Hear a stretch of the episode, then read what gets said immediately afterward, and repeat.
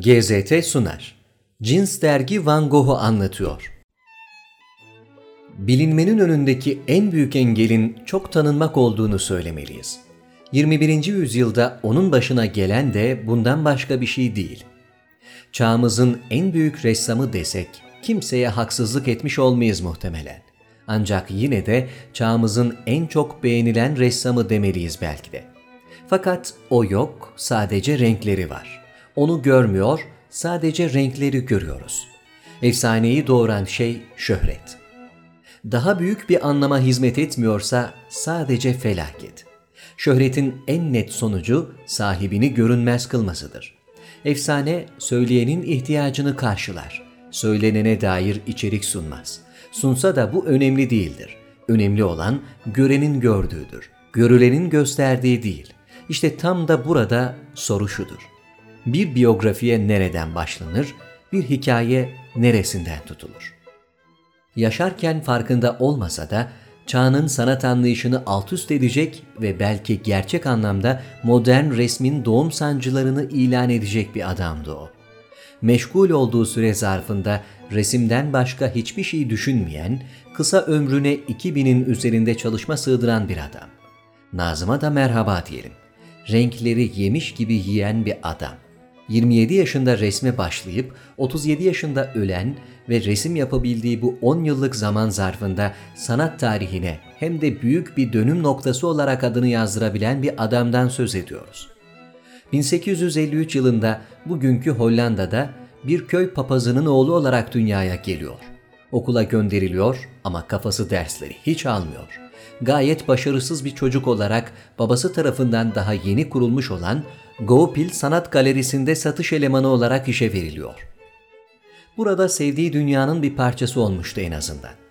20 yaşına gelmişti ve 1873'te galerinin Londra şubesinde çalışmaya başladı. İki yıl sonra sevdiği kızdan hayır cevabını alınca Londra'dan kaçtı ve çalıştığı galerinin Paris şubesine geçti. Fakat burada da çok tutunamadı. Tablolar üzerine müşterilerle girdiği tartışmalar işinden olmasına yol açtı. Uzun bir zaman avarelik ettikten sonra bir sürü işe girip çıktı, ölüm döşeğinde bahsedeceği o sefaletin tam dibini bulmuştu ki imdadına kardeşi yetişti.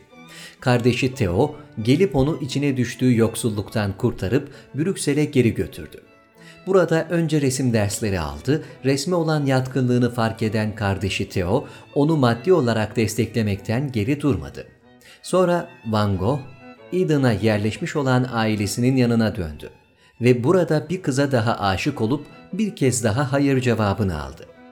Bir süre daha serserilik etti, sonra bir başka kıza aşık oldu. Bu kez kızdan duyduğu cevap evetti.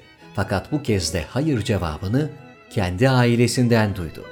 Bunun üzerine kız intihara kalkıştı. Kız ölmedi ama Van Gogh orada öldü muhtemelen. Gitmek fikrini yeniden bir çözüm olarak önüne aldı. 1886 yılında Theo'nun da yaşadığı Paris'e taşındı. Kardeşi resimle meşgul olması için gerekli bütün imkanı ona sağladı, resim dersleri aldı, ressamlarla tanıştı, resimle uğraştı. Hayatını başka hiçbir şeye yer bırakmaksızın renklerin dünyasına vermişti. Sonra Akdeniz'in lacivertliğiyle tanışacağı ve en iyi resimlerini yapacağı Güney Fransa'ya taşındı. Dengesizliği sürüyordu fakat kendisini ziyarete gelen bir ressam arkadaşının boğazını kesmeye çalıştı önce. Başaramadı, arkadaşı kaçtı. O da kendi kulağının bir parçasını kesip götürüp yeni tanıştığı bir kıza verdi. Artık hastaneye yatırılması gerekiyordu ki kardeşi Paris'ten bunun için geldi. Bir süre tedavi gördü. Sonra hastaneden çıkıp Paris'e kardeşinin yanına geri döndü. 1890 yılında Auvers'te bir tarlada resim yaparken daha önceden tedarik ettiği tabancasıyla kendi karnına ateş etti.